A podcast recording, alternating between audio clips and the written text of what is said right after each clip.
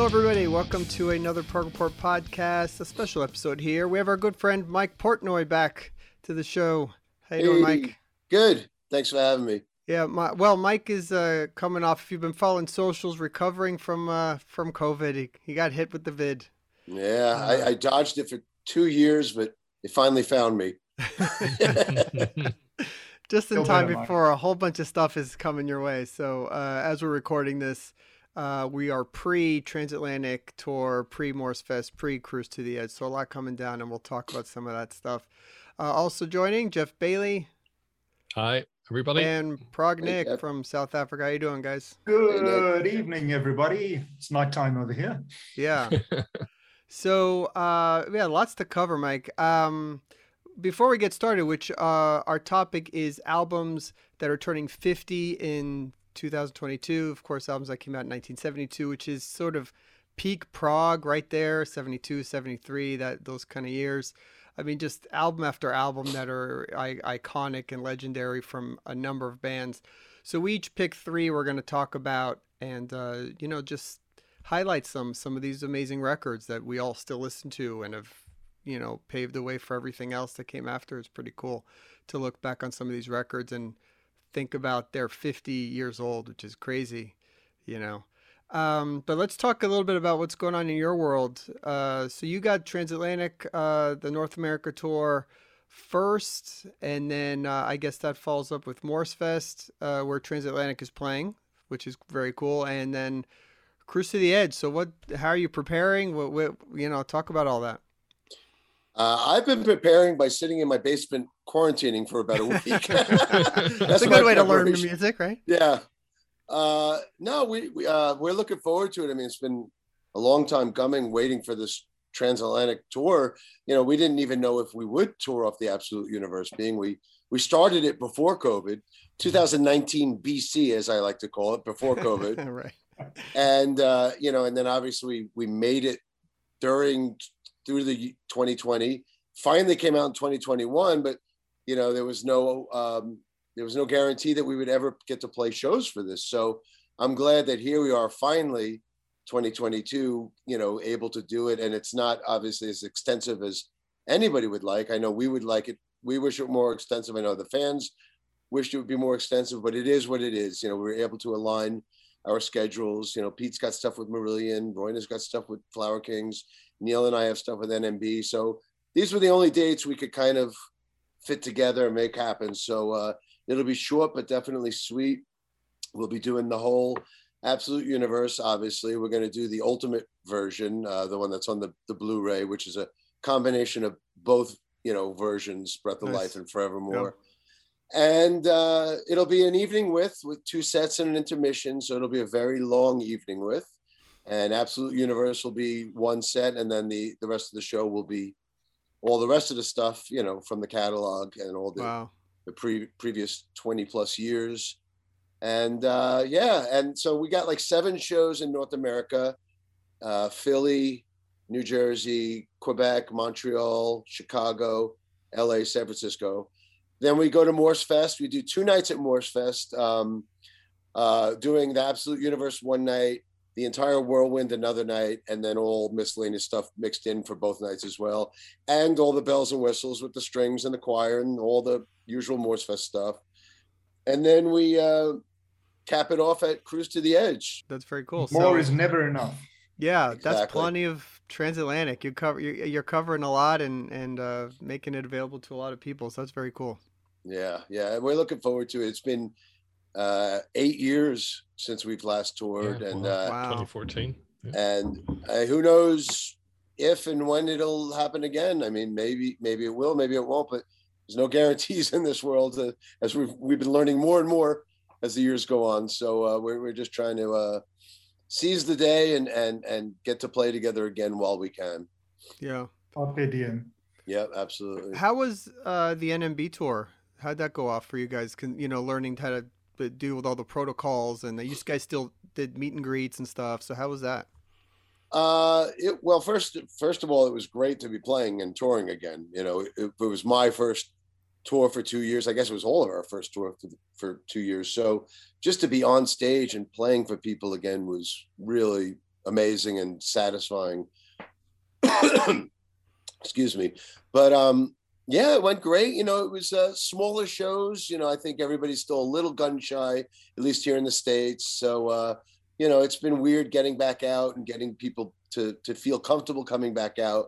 But for the people that did, it was absolutely a magical show, you know, just such a great band, and the music, you know, getting to play all the Innocence and Danger stuff was great. So yeah, so fingers crossed Europe happens, because we're supposed to be doing Europe with both NMB in May and June and with Transatlantic in July. So that's next on the horizon for both Neil and I, two European tours with both bands. Fingers crossed everything goes without a hitch. You know, I'm not sure how the protocols are going to be by then, but hopefully it'll still happen.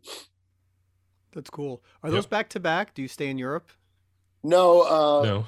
Yeah. May and July. Yeah. NMB is May and June. Then we come home for a few weeks and then go back for Transatlantic towards the end of July. And I actually have something that's going to take place in the middle that hasn't been announced yet as well, with somebody entirely different. So yeah. Looking to make up for lost time on the road. You know, it's been a long time sitting home. And then for me, I also have Sons of Apollo in South America in August. And then I have Metal Allegiance at Rock in Rio in September. So if all goes without a hitch, I should be spending most of this year back on the road, which is where I belong. I can't sit in this basement any longer. It was nice for a few weeks, maybe even a few months, but not a few years, you know? Yeah. That's, no, it's, that's it's funny looking back at all the, you know, the stuff that social media flashes up, you know, and you know, how we thought it was going to be a couple of weeks. My word, you know? Yeah. Incredible.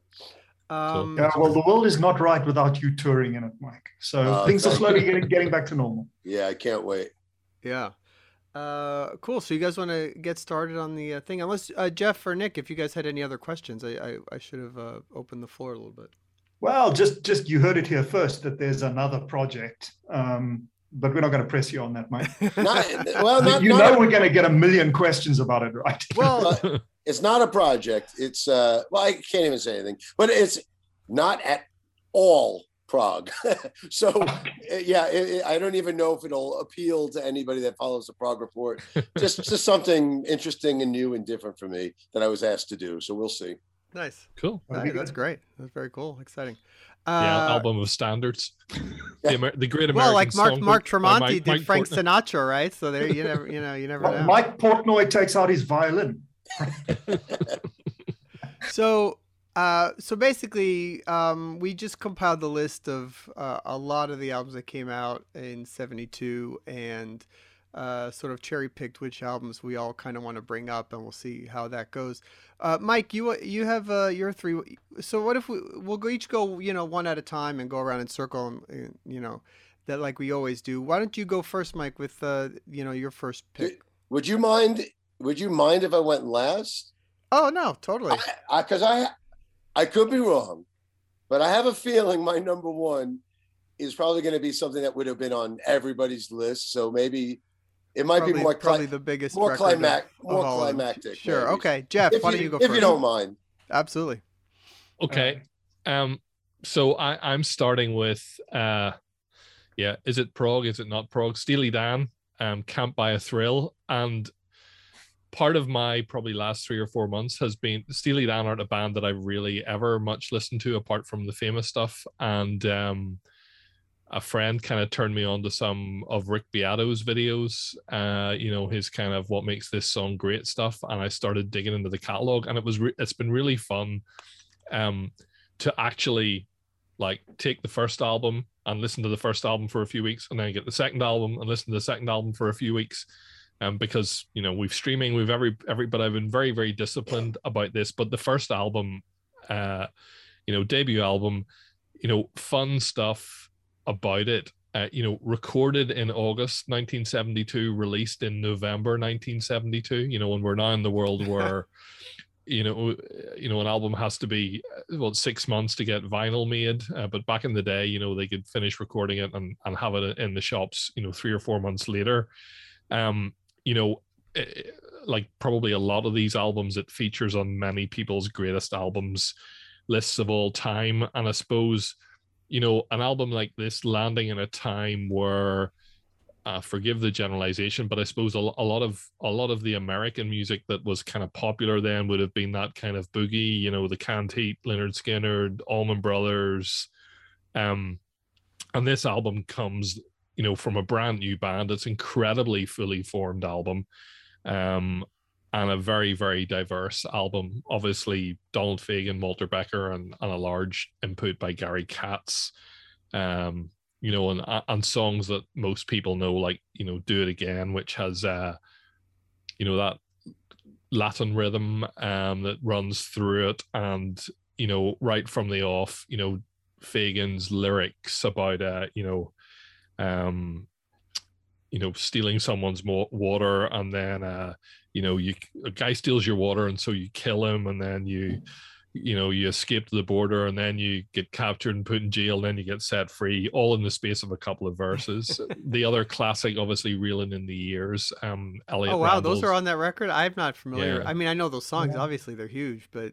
Elliot Randall's brilliant guitar, you know, that really lifts all of that. Brilliant arrangements, you know, just really an absolutely fantastic album, and just one that I kept listening to again and again and again, and go, how on earth have I missed this after all those years? Very cool. Yeah, good choice. I mean, album. Yeah, I'm not a big Steely Dan fan, I'll admit, but you know, you grow up, there's no way to not know those songs. This kind of rock radio, and there's lots of. I mean, I only talked about those two because I guess most people are familiar with, but the whole thing is really full of really. Really excellent stuff. And there's kind of, I mean, it's, you know, it's got 3 or 4 different singers in it. It's a real sort of variety of different sounds and stuff going on. Yeah, good album. Yeah. Nice. Terrible cover, but yeah, right. Okay, Nick, what's yours? Okay, well, guys, 1972 was such a bumper year. I mean, oh wow, how do you? How many could I pull out? You know, of course, I've got them all on vinyl. I was just a whippersnapper. I was 14 years old in 1972. But man, did that year change my life forever. You know, everybody was kind of into the Beatles. I wasn't so much. I was kind of into the Monkees, and then gradually got into the Beatles. Yeah, but then all of a sudden one day, and I don't want to blow anybody else's moment here, so I'm not going to mention album names, but somebody brought the premier metal band's album of that year, and that just changed my life forever. It was a landmark year, both for prog and for rock, and I think we're unlikely to ever see that a year like that again. Such a list of great albums, but we can only do a few. So I'm going to start off with an album that possibly might be a surprise to everybody, but for me was pretty groundbreaking, and changed my perception of what rock music could be at the time, which is Santana's Caravanserai, which was released in October of that year. Now, up until this point, Santana had been a little bit more commercial. Sure, that had all the Latin polyrhythms going on and all that, but there were lineup changes, and Carlos decided in that year that he was going to go far more experimental, and he did so with Caravanserai, which really was a surprise to the market. Even the label said to him, this is career suicide. This is madness. Why are you doing this? You've got one of the biggest bands in the world. You've got hits all over the place. Are you nuts? But Carlos turned out to be right, because it was a moderate commercial success. It's true that their popularity declined after Caravanserai, but the album itself just was a real statement for the band. You know, Jose Chepito Arias on percussion, and of course, the great Greg Rolie on keyboards, and without a doubt, one of the greatest drummers of all time, Michael Shreve, and I'm sure you'll agree, Mike, who not only drummed on the album on kit, but also produced it. It's a wonderful plethora of jazz rock melded with Latin, melded with Carlos's unique guitar sound, kind of jazzy. It had a freedom to it and a complexity to it that they'd never had before. And for me, it's just a wonderful album and will always be one of those landmark albums of my youth, Caravanserai by Santana. Nice. Yeah.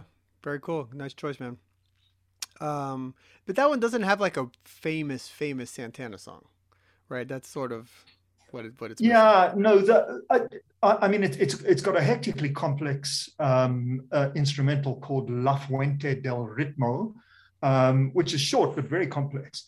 Mike, you'll have got your head around those time signatures, but weirdly, most of the album was instrumental, and there were only two songs on it, as I recall, which had vocals. All the Love of the Universe being one, and Stoneflower being the other. Neither of which were big hits. Greg Rolie sang, I assume.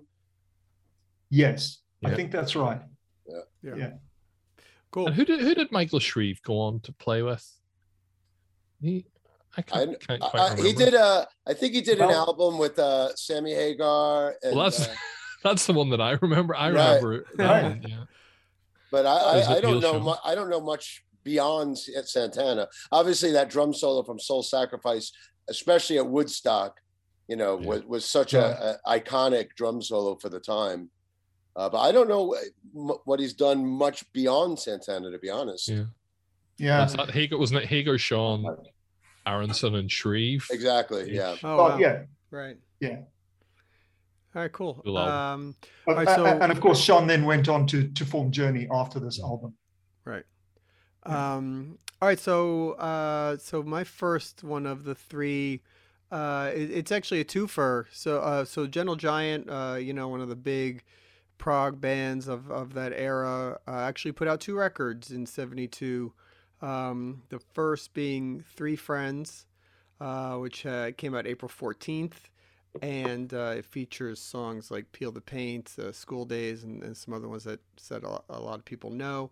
And then a few months later in December 1st, came out with the fourth record, Octopus, which, maybe the most critically acclaimed of their records, remixed by Steven Wilson just a few years ago. And, last album with Phil Schulman. A bit more of a rock record. I mean, it's a tough record for me to kind of get into. I mean, I know it's supposed to be one of the big records of that era. I admittedly struggle with a lot of Gentle Giant stuff. For me, I think Power and the Glory is maybe the one that I like the most. But there's a lot of good stuff on this record. Avenge of Pernurge, Think of Me with Kindness is a nice ballad. And Cry for Everyone is actually a good song that I like a lot on that record too.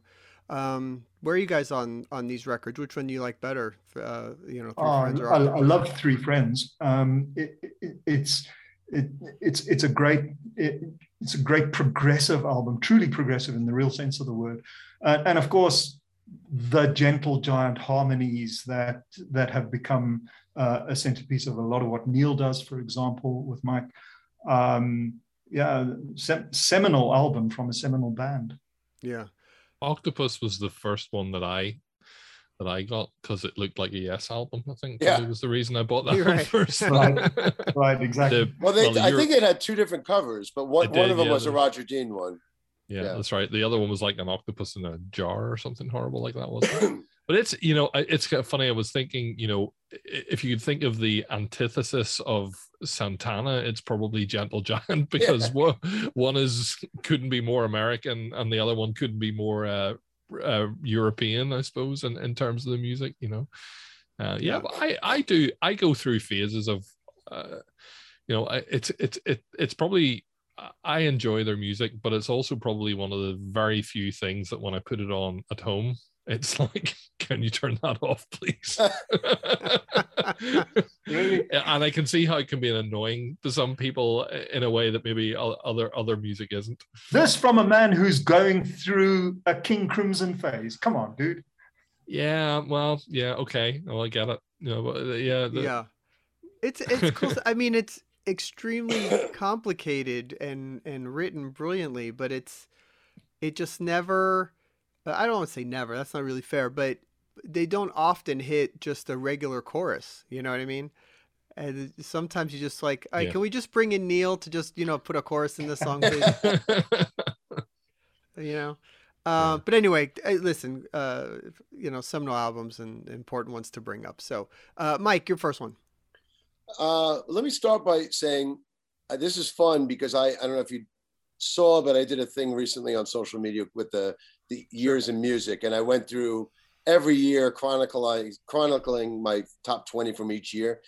And as much as I don't want to piss on 72, to me, 72 was actually one of the weaker years of the early 70s. Like when I was doing those lists, 1970 was unbelievable. 71 was unbelievable. 73 was maybe one of the greatest of all time. 73 might be the biggest, yeah. And 74 was great where I lived, which was Zimbabwe in Africa. We got everything a year later. Oh, wow. Right. So 72 was 73 for me.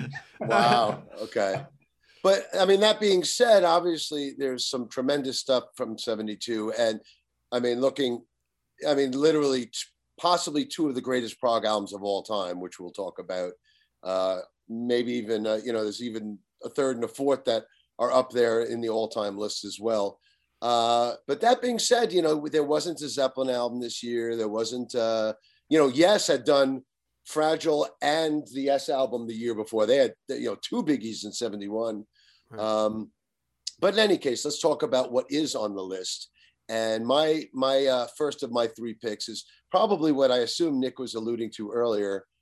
But this is obviously not prog, but Deep Purple's Machine Head is surely one of the greatest hard rock, early, prototype metal albums of all time. And this is just an absolute classic for its time. And, I think it's Deep Purple's masterpiece. I mean, they've put out many great albums, but this is the one that I think that cemented them as one of the greatest hard rock bands of all time. And of course, the thing about Purple is they did have some prog elements. They started doing kind of some symphonic stuff and jazzy stuff. And when you think about what, early prog was, it was that kind of melting pot of all those different styles. So they had hard rock, prog, symphonic, jazz, all thrown into this melting pot. And they were all such great musicians. Every one of them were so great on their instruments. So, but anyway, this album has all the classics. Opens with Highway Star, one of the all-time classics. Obviously, Smoke on the Water, one of the most iconic guitar riffs of all time, and probably Deep Purple's most famous song of all time. But then it's got Lazy and Space Truckin', Maybe I'm a Leo. Every single one of these songs is one of those albums where top to bottom, you could rename this album Deep Purple's Greatest Hits, a lot of their live album Made in Japan was off of this tour. So actually, like when I picked a Purple album for Dream Theater to cover in its entirety, I picked Made in Japan because I really liked all of the improv and the jamming and stuff that they did on that liver. There you go.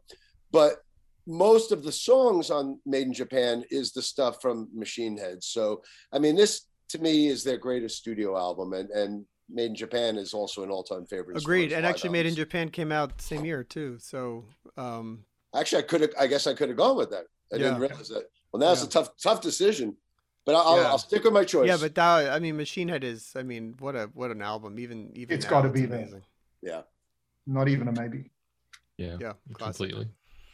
And how ridiculous that they were kept out of the Rock and Roll Hall of Fame for so long. That's a whole nother story, but making like that album is rock and roll. It invented it basically, it's ridiculous. And actually I didn't even mention it, but the story of the making of this record is so incredibly cool. The song Smoke on the Water is about the making of this record where they booked the Rolling Stone mobile truck to record an album in Montreux, Switzerland.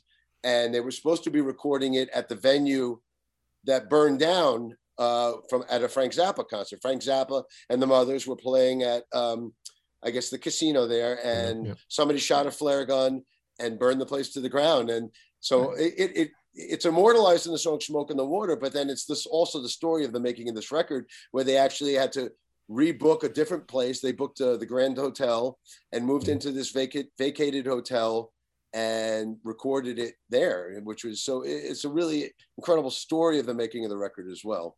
Yeah. There's a brilliant classic albums episode, you know, where they talk about it, and you know, there's lots of photographs, and they say, you know, we talk, what was it, you know, a few red lights, a few old beds, you know, they, for sound baffling, they just grabbed mattresses, you know, and literally like prop them up around the walls to do it, because it was just this big empty building, you know. Amazing story. And it sounds great. I mean, the sound of this record is like, every instrument is so present and so punchy. And I think Roger Glover had a big part in that. He always had a big part in their recording and their mixing and stuff, but yeah, it's a great sounding record.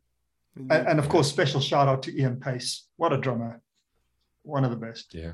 Yep. Cool. Jeff, your second one. My second one. Yeah, you know, we talk about, I mean, Mike talked about albums that, you know, the sort of the three or four most renowned in the world of prog. And I think this one's probably one of those. Jethro Tull, Thick as a Brick. And very much, there it is. Yep. The cover, the newspaper, and you know, I mean, I suppose thinking about it within there's another one. They're everywhere. Mine's over here. This one's got the newspaper. Am I the only one that I don't have it on vinyl? Yeah, yeah, I have it. The newspaper. I have it as well. Yeah. Oh, that's cool. You know. Nice.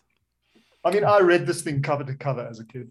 Yeah, yeah. I mean, I think, you know, what can you say about it? But I suppose, you know, we'll probably talk about some bands later where Ian Anderson was reacting against some of the pretentiousness within the music, and again, he's probably another kind of antithesis of Santana in terms of his kind of folky, I suppose, very British influences, not just musically, but also, you know, in the humor.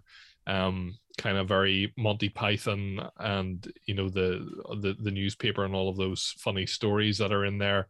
Very much, you know, a sort of a lampoon parody album, but musically an incredibly complicated and clever album. And I mean, I was just playing it in the car on my ride home today, and you know, the how the themes are peppered throughout it are just incredible. And those little tiny, I think there's probably about 3 or 4 minutes into side two, the kind of the opening Thick as a Brick kind of acoustic guitar thing kicks in, you know, but it's just got one extra note added, so it's not quite exactly the same. And all those little twists that when you've listened to it for a long number of years, you still kind of hear little musical bits that you hadn't noticed before, really absorbing. And I mean, if you listen to Tull's been another band that I've sort of worked through in the last couple of years, and some of the earlier stuff that I wasn't so familiar with. And like, they were just making enormous leaps from album to album. I mean, musically, what they're doing, I mean, even Aqualung's a phenomenal album, but musically, the whole band had just completely upped their game to a new level. And of course, the other famous thing about it being, you know, sidelong, you know, compositions, arguably one song, you know. And again, looking at the timeline of that, it was before Close to the Edge, it was before Supper's Ready, you know. It was kind of something that was quite challenging. It was, I mean, it wasn't just sidelong, like you said. It was essentially one song that had to be broken up, had to be split. And I think that's the first time it was done. I mean, it was done a year later by Mike Oldfield with Tubular Bells. Yep. But as far as I know, Thick as a Brick and Tubular Bells were the first albums to do that. Yeah. Essentially one song. What an opening to it. Really don't mind if you sit this one out. Your words, but so memorable for forever. A shout. Yeah. But everybody did listen, right? And it was so ironic. Got to say something about Barrymore Barlow's playing on that album as well. So good. He took it to another level. Absolutely. And every all the playing on it is just is fantastic. And obviously, you know, a band that probably I think that's probably a peak for them. you know, they did lots of different stuff afterwards, and it was good, but that kind of just was very much the ascendancy of Tull. So yeah, brilliant. Yep, another one that had to be there, an all-time classic. Cool. Nick, your next one. Okay, so this is kind of two in one. One of my favorite bands out of Italy, Premiata Fornaria Marconi, or PFM as they are known. Now, the reason why I'm holding up two covers here, one vinyl and one CD, is because this was essentially one project. Now, we can honor PFM's mother tongue and go with the Italian version, which is Per un Amico. But it really would make very little difference because the English version is called Photos of Ghosts, and largely Photos of Ghosts has English lyric versions of largely the same songs as Per un Amico, with the exception, of course, of Celebration, which was their biggest hit. Now, as most proggers know, PFM were discovered and signed by Greg Lake to ELP's Manticore label. And Per un Amico is regarded as a classic of Italian prog, and deservedly so. Photos of Ghosts, similarly. I think that for those who like melodic prog, these are pretty much essential albums to listen to. Just to mention the lineup of these musicians: Franco Messina on vocals and guitars, Flavio Primoli on keyboards, Mauro Pagani flute, piccolo, violin, Giorgio Piazza bass vocals, Franz Ticciocchio. These guys were largely classically trained musicians, and many of them still playing today, even though they're well advanced into their years. But PFM still going. In my opinion, they hold a place in the pantheon of prog gods.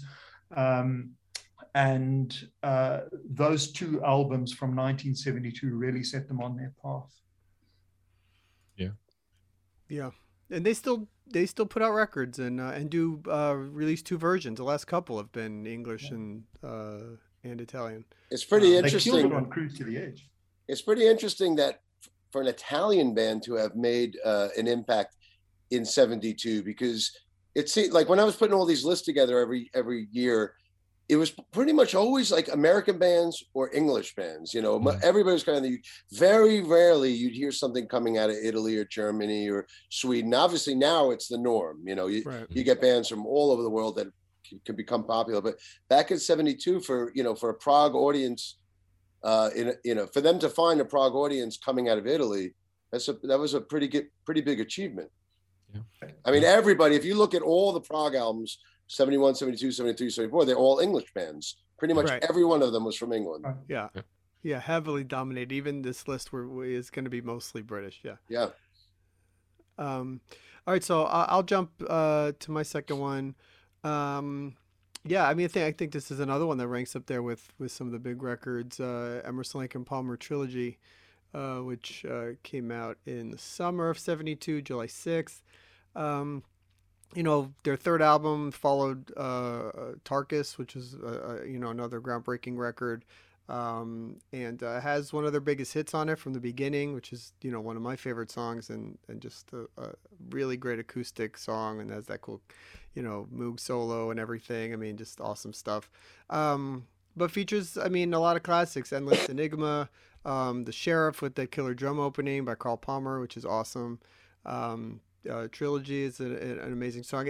I was listening to it recently again to refresh myself a little bit with it, and it's amazing how the sound of what they were doing without an electric guitar, it's really almost like a metal record a lot of times, the way they play the power from Keith Emerson and Carl Palmer, and then also Greg Lake, but the power that trio could do with what the limited instruments that they were providing was so heavy and so loud and epic. I think it's just killer. It's a killer album, and I think one of their best ones. From the Beginning, what a song. Yeah, that's covered all the time, right? I mean, it's just one of those songs that everybody plays, and I always thought that it has that similar opening to Roundabout, right? Just like that. Yes. That one note right in the beginning, and like, wait, which song is it? For like half a second, until it keeps going. And I always wondered which came first. I mean, I know Fragile was released first, but I've always wondered which was recorded first. Yeah, because it's very similar. Yeah, that's amazing. Yeah. But I think, I mean, it's just a solid record. Oh, and it has an artwork by Hypnosis, which, you know, was the guys doing all those crazy covers along with Roger Dean in the 70s. So just another legendary record, I think, belongs up here. Which ELP record do you guys favor, though? Brain Salad's my favorite. Yeah, I like Brain Salad, too. Closely covered. That album cover's the best. It's just the greatest, one of the most iconic album covers. I have to say, I'm a big fan of the very, very first one, particularly Take a Pebble. I think I just love that kind of the piano in it, and I think there's something quite sort of a bit less over the top about the first album. But I love Pictures at an Exhibition too. It start to finish is brilliant as well. Yeah. Who else would take on Mussorgsky, right? I mean, except Keith Emerson. I was going to say Love Beach there, and then just to be contrary. The words that shall not be mentioned. Yeah. It's really one of the most amazing turns of a band, right? To go from these records to that, even if you don't listen to that album, just looking at the album covers. Yeah, I think if with a different cover, it might have been perceived very differently as well. I don't think I ever listened to the album. I saw the cover. I was like, all right, next. It's like, what is happening here? Yeah. All right. Mike, it might delay your recovery. Don't. All right, Mike, you're next. All right. My next one. Well, actually, it's in my top 5 albums of all time. But I'm pushing it into my number 2 position for purposes of this conversation because it's the Prague Report. And I think I wanted to leave number 1 for something that more universally loved. So I'm going to knock this to the number 2 position for purposes of this discussion. But this is in my top 5 of all time. Right. Bowie's Ziggy Stardust, Ziggy Stardust, but it's really the rise and fall of Ziggy Stardust and the Spiders from Mars, probably the longest album title at that time. This is a perfect album. I from the opening of 5 Years to the closing of Rock and Roll's Suicide, I mean, it has everything. Every song on this album is pure perfection. And how many albums do you have where you have 4 songs with the word star in it? Is that right? Starman, Lady Stardust, Star, and Ziggy Stardust. Yep. But I mean, every song on here is just so amazing. I mean, I loved Hunky Dory before this. And it's funny because my 2 favorite Bowie songs of all time don't appear on here. Life on Mars was on Hunky Dory, and Space Oddity was obviously, on his the Space Oddity album. But regardless, I mean, every song on here is a classic. I've covered 3 different songs from this album with 3 different bands. I covered Moon Age Daydream with the Winery Dogs. Mm-hmm. I covered Suffragette City with Metal Allegiance, and then Rock and Roll Suicide with Neil and Randy. Right. But I mean, this band, what a band. Mick Ronson on guitar, and then Trevor Bolder on bass, and Mick Woodmansee on drums, who's the only one still left because obviously Bowie and Mick and Trevor are no longer with us. But just a perfect album. And I remember hearing this around when it came out. My dad turned me on to this when I was a kid, and it was my favorite album from back then, from when I was a child, all the way up to this day. So Bowie's Ziggy Stardust, an absolute perfect album as far as I'm concerned. And a bad glare as well. Yeah, and I think one most prog fans like and has influenced them. I mean, it's not Yes or Genesis prog, right.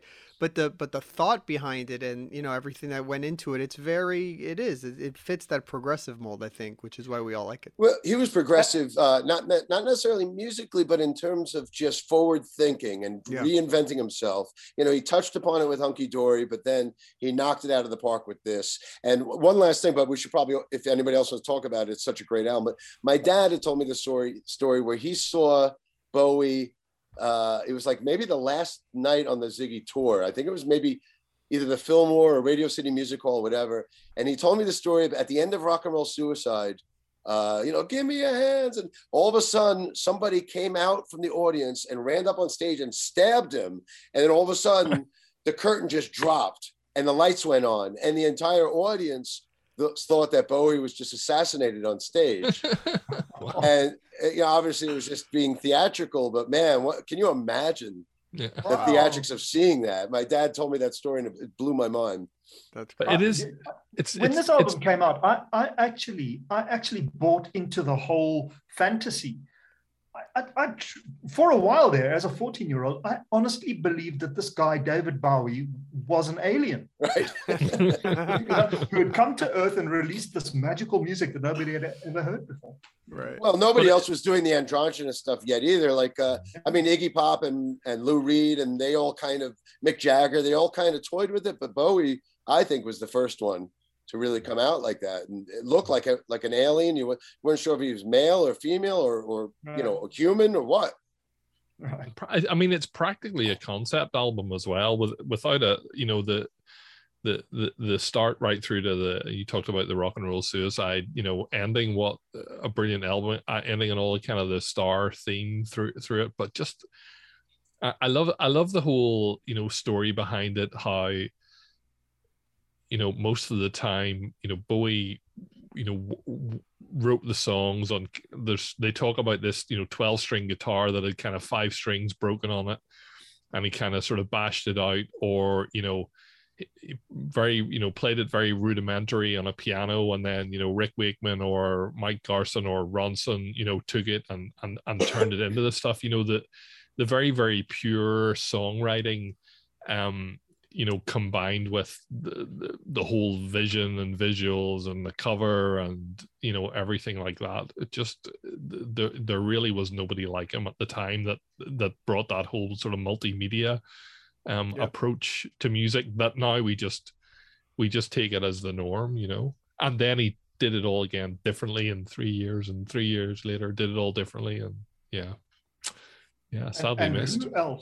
Who else would have produced a final album like Bowie did, which was in many respects autobiographical, just astounding, an astoundingly original talent. Yep. All right, last round. Jeff, you kick us off. Okay, my last choice. Pink Floyd, Obscured by Clouds. Wow. An album that I really, really like, and I'm going to tell you why. I mean, obviously Pink Floyd have kind of, there's nearly sort of two stratas of their catalog. There's the kind of the main albums, and then there's this, you know, virtually every other album for a while was a soundtrack of some sort. And we've noticed actually, you know, PFM had 2 albums, Gentle Giant had 2 albums. You know, this I looked this up. So they made this, you know, while they were working on Dark Side of the Moon. They did 2 trips to France to record it, and they did a Japanese tour in between. And, you know, because it was for a movie, they said, well, they didn't feel that they had to make complete songs because they knew it would be cut up and used to match scenes and stuff like that, or faded out. And then they fell out with the film director, and which was why actually the film thing is called La Vallée. So they gave it a different title, but recorded, and I think, I imagine when we get our honorable mentions, we might touch on a common link, but recorded in Chateau Hérouville in France, known as the Honky Chateau. Elton John's 1972 album Honky Chateau recorded there. Jethro Tull recorded a pile of stuff there in 73. Bowie recorded most of Pinups there. The Bee Gees recorded parts of Saturday Night Fever there. Rainbow recorded part of Long Live Rock and Roll. Sweet, Level-Headed, Fleetwood Mac, Mirage. Ow! Oh, bless you. Bless you. MSG, Michael Schenker, Assault Attack, so many amazing albums. And what appears to be this really pretty horrible, horrible house in France. And, you know, the album is, I mean, again, it probably couldn't be more, well, in places more opposite than kind of Dark Side of the Moon, because there's kind of some country type influences. There's kicks off with two instrumentals, which themselves are, I suppose, quite experimental, and probably the last time that, you know, that they were sort of thread through from the very early Pink Floyd coming through. And this great sort of run of then four songs that I think are really, really good. What's the Deal? Or What's the Other Deal? Childhood's End, Dave Gilmour's song. I think it was the last lyric that he wrote until Momentary Lapse of Reason. Free 4 from Roger Waters, which kind of is about his, or again talks about his dad dying in the war, which obviously came up years later. And then Stay, a Richard Wright song. You know, it was probably around about the last time that each of them was sort of contributing kind of whole songs before Roger sort of edged his way in. I it was, again, for just, I suppose, from listening to music growing up before the internet, you know, it was just a Pink Floyd album. I didn't know where it fitted in the history. I probably heard it before some of the more famous albums. Really, really enjoyed it, and saw David Gilmour probably early 2000s, and he did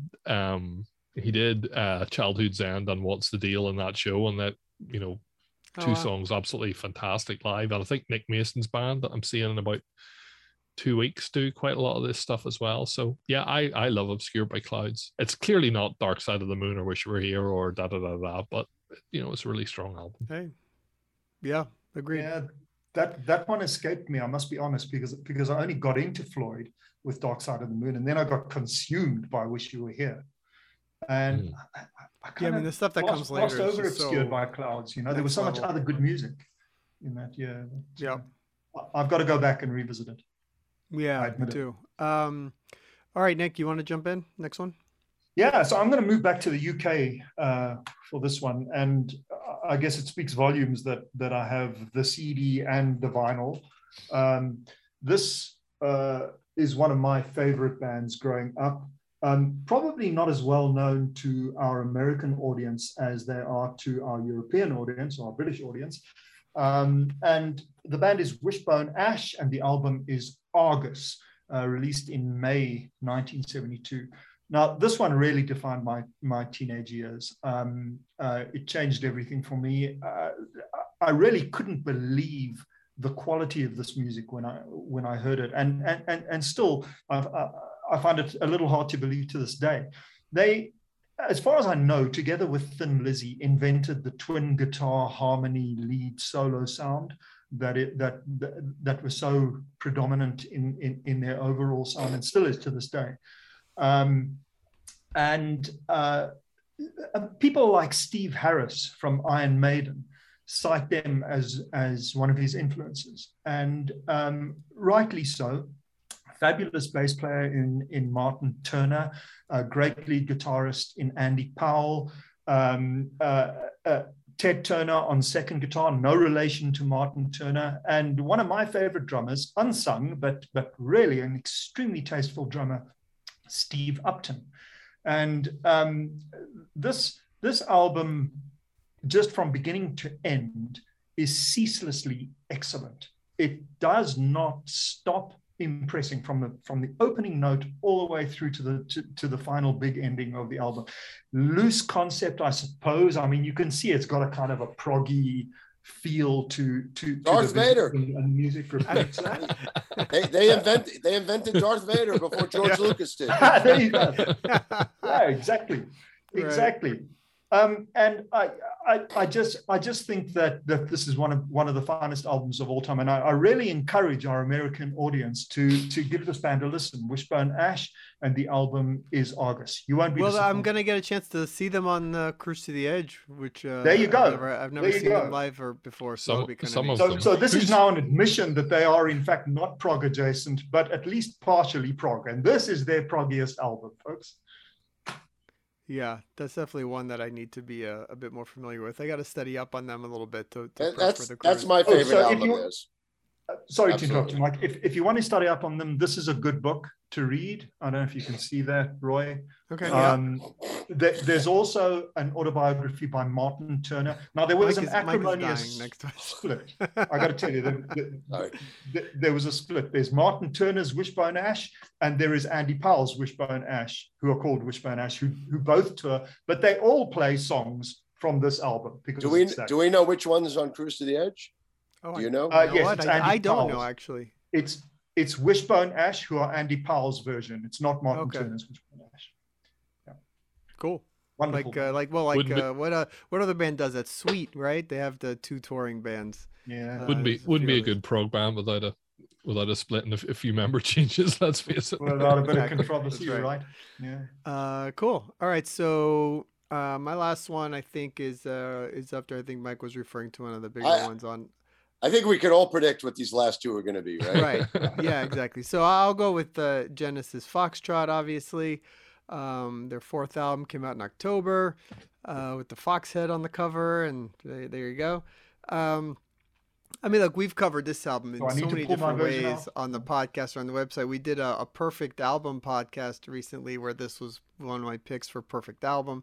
I mean, I think it's possibly my favorite Genesis record. It's always tough to pick, but it's a flawless record. You know, Watcher of the Skies, Supper's Ready, a lot of great songs in between those two. I mean, Can Utility and Coastliners is one I love. Timetable is great. Get them out by Friday. It's just a phenomenal record. You know, stuff like, you know, you can break down Supper's Ready even further, the Willow's Farm part and the Apocalypse in 9/8 and just Gabriel singing. They were peaking at this moment. This is just when everything was coming together. Nursery of Crime kind of started that, and on this album they really just became you know, the incredible band. And then I guess at the end of this tour is the story where Peter Gabriel snuck the fox's head outfit onto the stage without telling the band, and then that became a whole kind of, you know, thing where he started to become more you know, people thought he was Genesis and he was the one writing all the songs. Like, it kind of stemmed from a lot of this, I think. But you know, we all know this record, we all love this record. What else is there to say? I do have to say the Fox's Head happened in Dublin, in Ireland. Oh, we claim that one. And the first live performance of Stairway to Heaven a couple of years later. You guys caused a lot of trouble. Yeah, we caused. Yeah, and I mean, I think probably thinking about Ireland in 1972, it probably wasn't the place to come on stage in a dress with a Fox's Head on in a show in a Dublin. I believe it was in a what was a kind of boxing stadium. Yeah. But I mean, what an album. And really, you know, yeah, I mean, there's just so much happening in it. Again, another one. I mean, I love Nursery Crime, but again, it's another leap, you know. Bands just kind of in relatively short spaces of time, incrementally kind of, you know, getting better and better and better. And arguably Genesis' trajectory, you know, certainly selling on the Lamb, you know, it just kept going on and on. Yeah, up until a week ago when they played their last show, and Peter Gabriel was in the audience, and you know, everybody wanted him to come on stage and play, but you know, of course, that wasn't to be. What are you gonna do? I was listening to it and go, you know. Like Peter Gabriel, he is one of those, I mean, he's an incredibly distinctive singer, but at times, you know, he's one of those people who fits in the category of he's not a brilliant singer, but he's the perfect singer, if you know what I mean. You know, there's times certainly in the live stuff where kind of his, you know, he's a bit, you know, his voice is kind of cracking and stuff like that, but just the sheer performance and, you know, the emotion and everything in it. You know, if you listen, even the Apocalypse part of Supper's Ready, if you listen to, you know, his vocal is not a brilliantly, perfectly executed vocal, but it's perfect for that song, you know. Who else could have done it? Maybe Phil. I mean, yeah. Technically, I think Phil is probably technically a better singer, cleaner, maybe a bit bigger range. But like you said, I mean, Gabriel's personality, and that's what it was all about. You could say the same thing about Fish versus Steve Hogarth. You know, you know, there's a lot to be said for the personality and the person that's writing and the person that's delivering it. But what an album! I mean, this to me was the first of the Holy Trinity for Genesis for me. The Foxtrot, Selling England, and The Lamb. To me, that's it. But this would be my favorite. Well, it's hard. From day to day, that switches for me. But what a legendary classic, one of the great prog albums of all time. Yep. Leading us up to yours. Well, I mean, this is why I asked to switch positions, because we couldn't have had this album and then followed it with three more. I mean, everybody knows what's coming. This is it. This is the quintessential, maybe the greatest prog album of all time. Surely one of my favorite prog albums of all time. Mm. It is everything that that prog is all about. It's a perfect album. And I have my Holy Trinity with them. And this is the way Genesis Foxtrot was the first of their Holy Trinity. For me, this is the third in the Holy Trinity. For me, it's Yes album, Fragile, and this. Yeah. And I mean, three songs. You know, it starts with the sidelong, Close to the Edge, which, you know, is up there as one of the greatest prog pieces ever written, along with Supper's Ready from Foxtrot. But then side two, and You and I, and Siberian Catru. I mean, it's all three songs are perfection. Mm. And this is that lineup, which only made two albums back then. You know, once Rick Wakeman joined the band, they only made two albums with, you know, Anderson, Squire, Howe, Wakeman, and Bruford. After Bruford left after this album, so there was only two albums with that lineup. But this is it. I mean, to me, it's the greatest prog album of all time. You know, if there's anything that needs to represent this genre, that's the album for me. Yeah, it covers it all in three songs. I would just like to say one thing, Mike, and this is a personal thank you to you. One of the finest musical moments of my life was having the privilege of being in the audience on Progressive Nation at Sea in 2014 when you guys covered And You and I with John Anderson. Incredible. Still to this day, that moment brings me to tears. And I just want to thank you. Me too. Oh, man. Well, believe me, that was our pleasure. You know, it was such an honor. We Transatlantic had covered And You and I for the bonus disc of Kaleidoscope. So when we... decided we were going to do a whole Yes set with John Anderson on Progressive Nation, my first suggestion to John was, can we just do the whole Close to the Edge album, all three songs? You know, we knew we were going to do In You and I. It's like, let's just do the other two as well. And he didn't want to. He wanted to play it safe and do the easier songs. Oh, we'll do. Well, that was already cool. That's playing it safe. Wow. Well, he said, wow. No, let's just do Starship Trooper and Long Distance Runaround, the ones that everybody knows. And then, you know, I've told this story before. Right. About, you know, a month later, I get a phone call from him. I woke up from a dream thinking we should do side one of Topographic Ocean. So he went from one extreme to the other. But yeah, doing And You and I, which to me is one of the most beautiful songs ever written. Everything from the big the opening, the live version with that theme, and I mean, it's goosebumps. And for us to have done it with John Anderson singing under beautifully lit sky, you know, closing out the Progressive Nation cruise, it could not have been a more perfect finale. You've played in hundreds of incredible gigs, and we've been at some incredible moments just over the last 5 to 10 years with all the stuff that's happened. That still ranks up there as maybe the top thing, that last night, because you got to remember, leading up to that performance of you got your Transatlantic set and then the John Anderson set, right before that was Neil reuniting with Spock's beard right. in theater, you know, doing like The Light or what, I think was it The Light in June, I think they did. Yep. And so it was just those things together in one night. It was just peak Prague. Like, overwhelming. Yeah, it was pretty crazy. You know, we're spoiled since then. I mean, really. It's an amazing album, and it's hard to know what to even say about it. But the thing that always amazes me is about that. After having made it, Bill Bruford decided, I'm going to quit the band, you know, and they didn't even tour it. But we were talking about him and our prog A to Z, and saying, you know, he probably made decisions on very, very purely musical grounds so many times, which commercially just kind of, you would go, wow, you wouldn't have gone and toured that and kind of cashed in. Did they not play with Bruford at all after the summit? So no. Bruford never performed these songs live? He never performed it live back then, until Anderson Bruford Wakeman Howe was the first time that he played Close to the Edge and You and I. Yeah. Amazing. Yeah. Well, I mean, you on one hand you say he's crazy, but on the other hand, he went and joined Crimson, and then toured with Genesis, and then he did it all. You know, formed UK. So yeah, you know, it's one of those. I was telling the guys I just got a copy to review of this box set of 6 CDs of, you know, on disc one, All Good People, Heart of the Sunrise, and You and I, The Great Deceiver, Fracture, Starless, One More Red Nightmare, and Nevermore. You know, and that's disc one.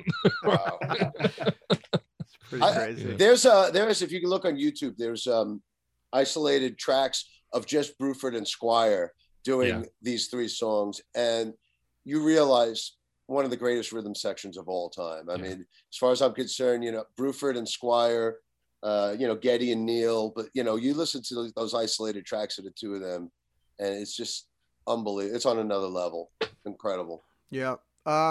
There's a lot of honorable mentions, things we didn't cover, things that maybe aren't as proggy, but still, you know, legendary. Mike, you could tell me where I missed some of these. I'm just going to rattle some off, but Focus 3, Moody Blues, 7, Sojourn, The Styx debut album, Todd Rundgren, Something Anything, which is one of his big records. Yep. Uriah Heep, Demons and Wizards, Black Sabbath Volume 4, Elton, Honky Chateau, the debut from Roxy Music, and Rolling Stones, Exile on Main Street, another classic. So wait, there's one more. You're missing one more. What was the other one? Oh my God! Come on, man. We can't forget that one. Come on, because this is, you know, this now has worked its way into the prog circles because of you know, our cover of because this, of so. You. Yeah, that's right. Brilliant. Oh wait, an ELO. You'll know this ELO one, Mike. ELO debut album was 72. I can't see it, Nick. Pathfinder. That's a Pathfinder by Beggar's Opera. I'm not familiar, to be honest. No. Yeah. They did a version of MacArthur Park. Oh wow! Did they? I thought only Donna Summer and the Neil Morse Band ever did that. No. The ELO album was 71. And then, of course, probably the best album of all in 1972 was by Monty Python. I'll throw in a few more honorable mentions that you didn't mention. The first Captain Beyond album was great. That was. A little proggy in its way. That was kind of mixing prog with Deep Purple. That was it Rod Evans from Deep Purple, and but I love that first Captain Beyond album. And then also Alice Cooper's School's Out, which was a bit of a concept album as well for him. And but yeah, Black Sabbath Volume 4 is a favorite from that year as well that you mentioned. Yeah, it's the year of the reflective album covers. Yeah, sorry, cool stuff. These are all originals from 1973 in my case. Yeah. My original vinyl, I guess I should have pulled it out. My School's Out, I have my original one from when I was a kid in the 70s. I drew on it, like, because it's the cover is a school desk where he, you know, with all different graffiti on it, and mine has like my initials and everything on it. So I defaced mine with like as if it was a school desk. That's great. Well, we'll have to do this again next year for the 73. Oh, but you know what? We should acknowledge that it's also this year the 30th anniversary of Images and Words. Wow, so 30 years. Pretty big anniversary there as well. Yeah. Congratulations. Well, thank you. Congratulations. Time is flying. Yeah. Right. But let's definitely do this again next year, because 73 was, I think, one of the greatest years of in the history of rock. Not just prog rock, but rock, you know. I just got this the other day. Is that new? Sonic Bond, have a book on 1973, the golden year of progressive rock. So I can do my homework on that for when we do it this time next year. And the list in it is amazing. Oh, it's incredible. Really phenomenal. Incredible. Yeah, very cool. And you got to say, I guess, you know, all of these amazing albums that came out in 73 were being made in 72. So all of those albums we'll talk about next year were actually being written and recorded 50 years ago this year. Yeah. Right. Yeah. It's true. Right. Yeah. Amazing time. Well, Mike, always good to catch up, man. We'll see you soon. I don't know when we'll put this one out, if it's next week or maybe the week after. You might already be on tour. But either way, Transatlantic is going to be out there. Visit, I guess, neilmorse.com for dates, and also on Mike Portnoy socials. Everything is out there, and don't miss a chance to see him somewhere. And then keep an eye out for the surprise, whatever it is, in the next coming months. Oh, you're going to be disappointed. Trust me. Oh, just forget I even said that. All right, guys. Hey. See you later. Good night. We'll talk soon. Bye, everyone. Good night. Thank you, guys. Yeah, man. See you soon. Bye. Bye. Bye.